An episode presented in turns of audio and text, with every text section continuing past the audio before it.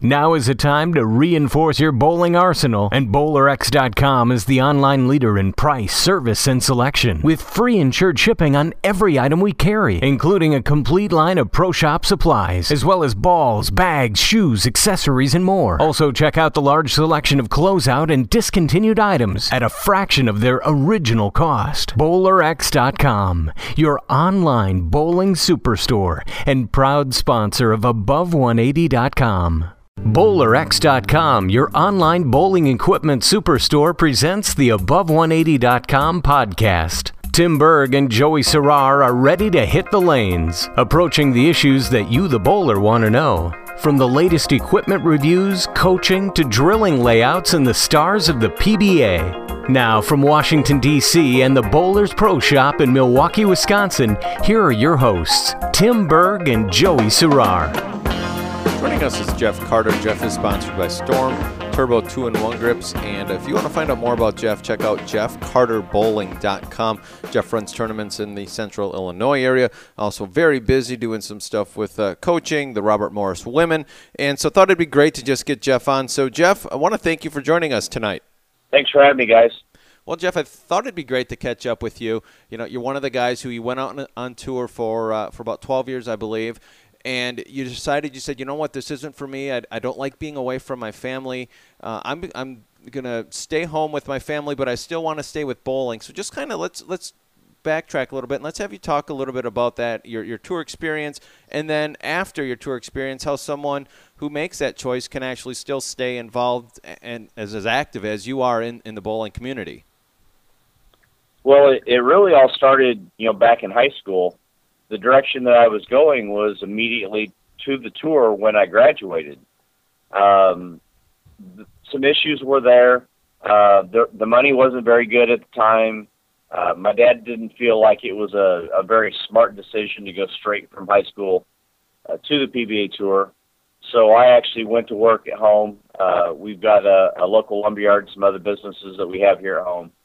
So I spent about 10 years um, running those, doing a lot of other things like that.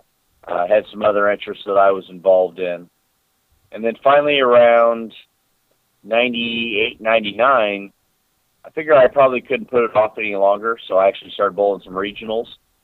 Had some success, and then uh, made the decision in uh, right around 2000 to go out on the national tour and kind of throw my hat into that ring spent, uh, like you said, about uh, 12 years out there, 11, 12, somewhere in that range. Um, holding a lot of events, a lot of regionals, a lot of tour stops. Uh, had some success. Um, I made the three shows. I had uh, probably another dozen cracks at other shows. Um, I was never one of the top players, but I always felt like I was kind of in that uh, 25 to 35 range each year. So I, I felt like I was good enough to be out there, but I wasn't good enough to win on a consistent basis. That had to be somewhat difficult mentally to handle because you had one of the greatest physical games, in my opinion, going out on tour. Well, I no, it really wasn't that difficult. I mean, I've always been a realist. Um, when you look at yourself next to a lot of those guys out there, I could tell right away that the only way I was going to be able to keep up or beat those guys was to outwork them and that's what I tried to do. Um, I developed uh, a work ethic.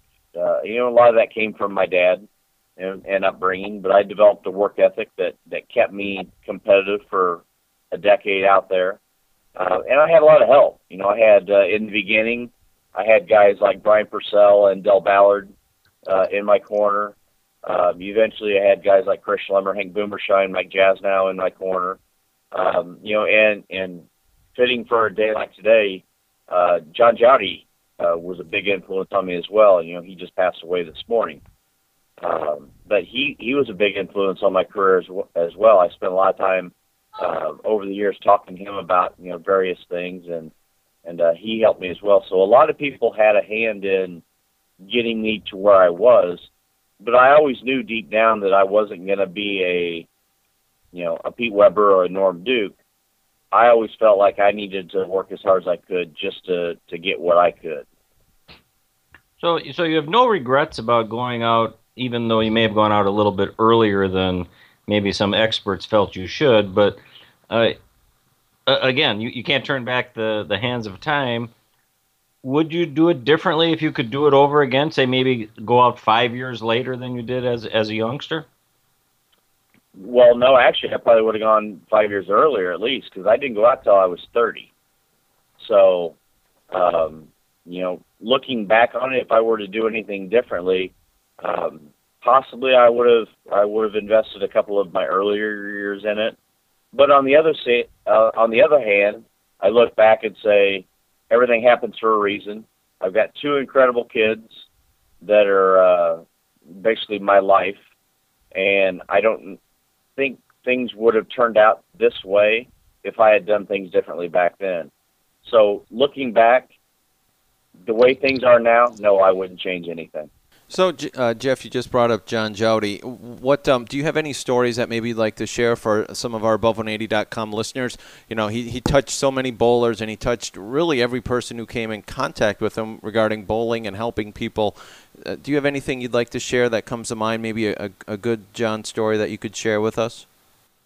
Well, I really don't have any good stories, but you know, my first experience with him was in the mid '80s. My mom bowled professionally when it was back in the LPBT days.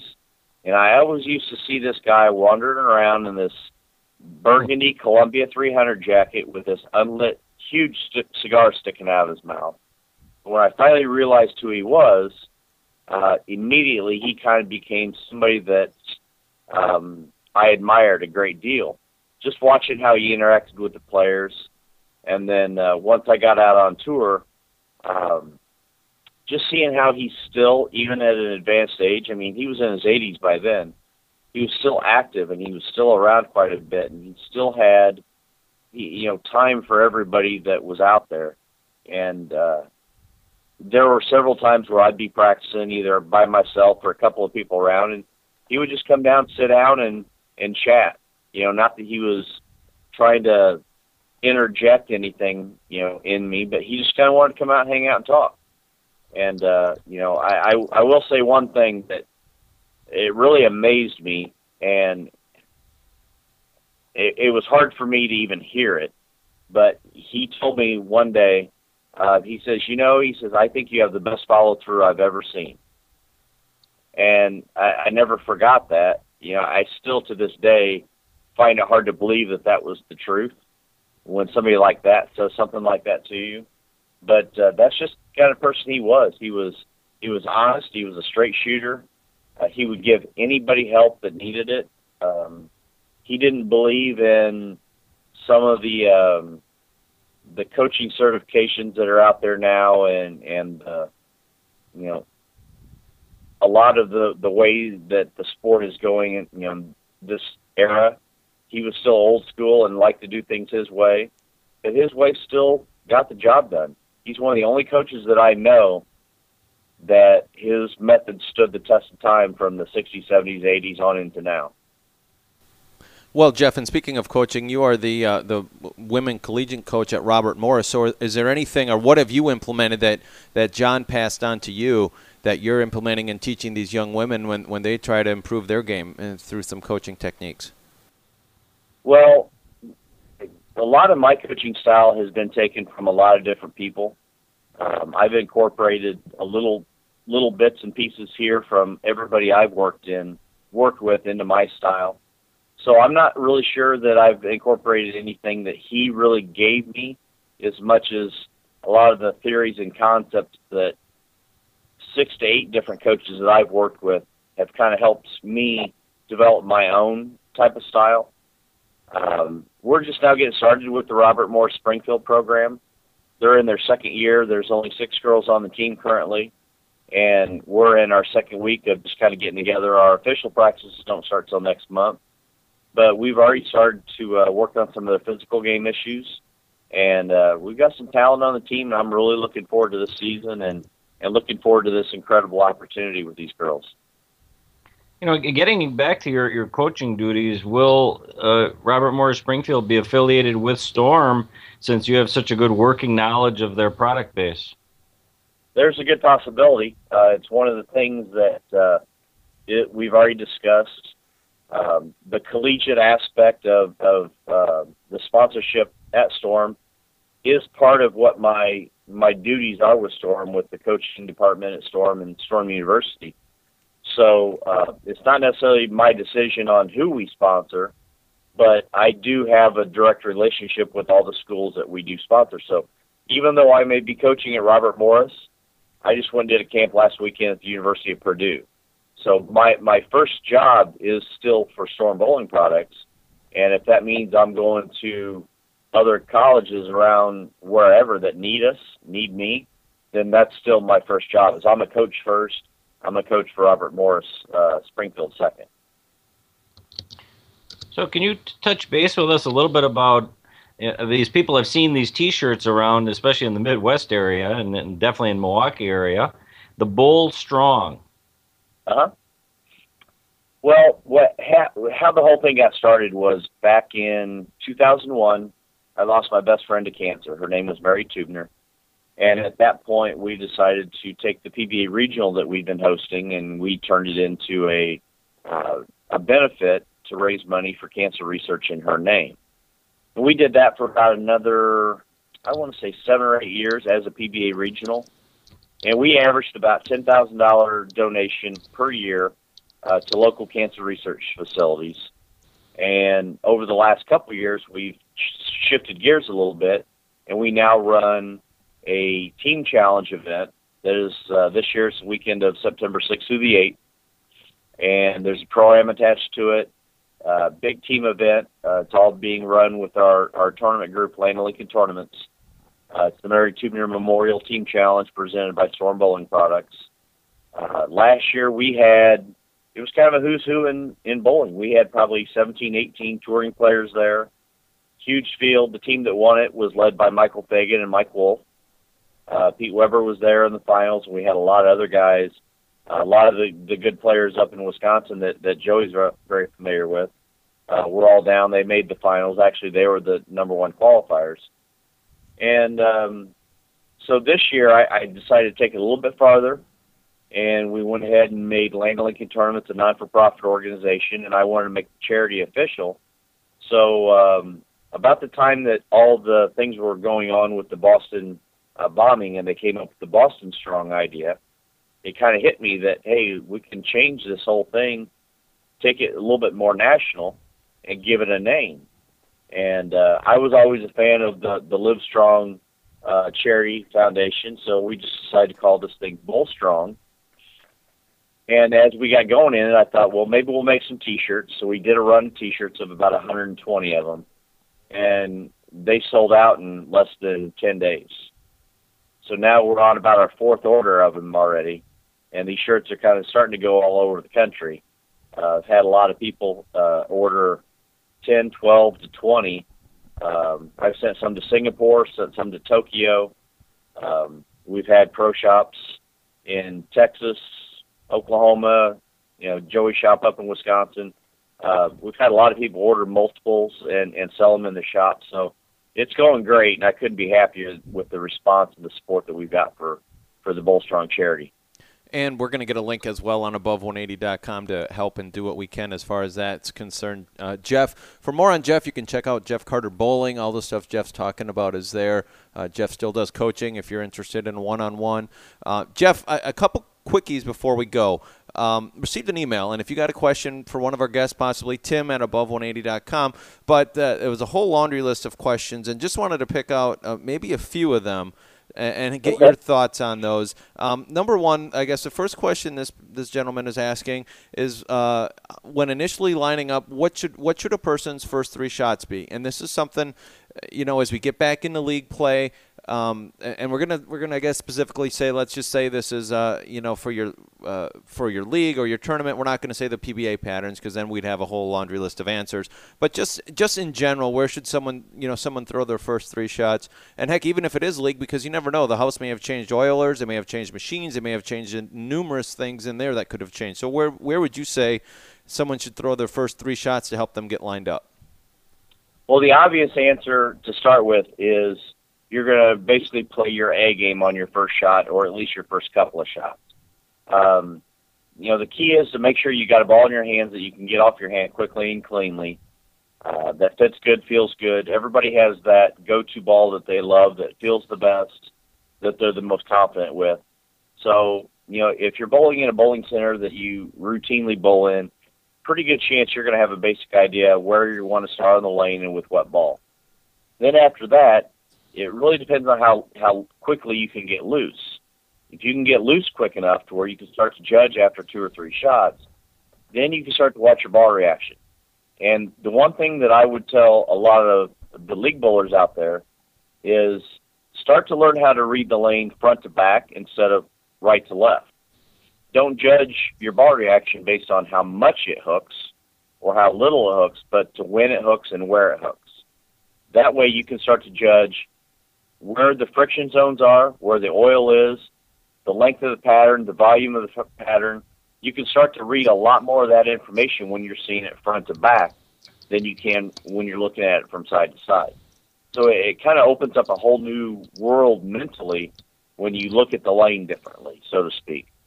So if, if you're trying to get lined up in just three shots, you know, like I said, I, I throw my you know my go-to ball, my benchmark ball, in my preferred part of the lane first.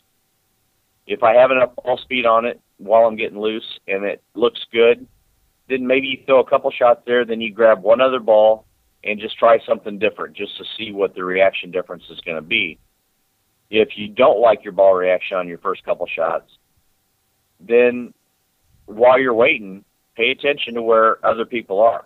You know, you, you don't necessarily have to look at where they're crossing at the arrows, but look at the exit point. Where does the ball start to change direction down lane? You may be able to play the same part of the lane down lane as somebody else, but just get there t- in a totally different uh, way. So there's a lot of different things that you can do, but the main thing I would suggest is do with, do whatever you're comfortable with first. Now, a lot of that information, Jeff, in my opinion, I mean, it, it's 100% accurate, but is inspired from your experiences on the PBA Tour. What single, Correct. right, and, and what single element or, let's say, thought process did you change from your prior beliefs going to going out on tour to what you learned being out on tour? And I don't mean the pressures and all the other stuff you have to deal with, but just in, in your physical game reading lane conditions? I literally changed everything about my game, start to finish, front to back, physical, mental. It, it there really was nothing left unturned. Um. I remember in my second year, um, I was struggling a little bit. I had a I always had a very high cash percentage rate. I was over 90% cash, but I was probably 20% match play. And Del Ballard took me to the side and we were in Taylor, Michigan, up in Detroit, and we literally spent four hours. And in four hours, he totally rebuilt my timing. And the very next week, I made match play, and then I was kind of off and running from there. So that was step one of basically rebuilding me, and that was a work in progress even till the day I retired. As far as the reading lane conditions and learning equipment, I'm still learning. I'm still finding different ways of doing things. Even while I'm coaching and I'm teaching people this stuff, I'm still coming up with different tricks and different ideas now uh, to pass along. So that that learning process never stops. But yeah, to answer your question, I literally changed everything. My my entire mentality about the sport of bowling changed. Well, Jeff, it sounds like you're a very busy guy, so we're gonna let you we're gonna let you roll here. But um, lots of great stuff. Thank you for joining us. And we're gonna have to do this again. I know me and Joe have been doing this now, coming up on three years, and this is the first time we've actually got to chat on air. I know we um, chatted briefly when uh, when we were both in, in Fort Meade at the uh, helping the the oh, soldiers yeah. and military yeah. veterans out over there. But um, didn't get to doing Which anything. was a great event. I love going over there for those. Oh, I, I, know that was it was such a great time watching helping those guys, and you guys you guys were helping them. I was just kind of there observing and and uh, and seeing the smile on those guys' faces and watching them bowl was just uh, was worth uh, worth every penny. So, um, Jeff, we're gonna leave things at that, but it was great having you join us. and We're gonna have to have you on again, okay? You bet. Anytime, guys. Thanks for having me. Tim Berg, Joe Serrar, Jeff Carter. Good luck and good bowling.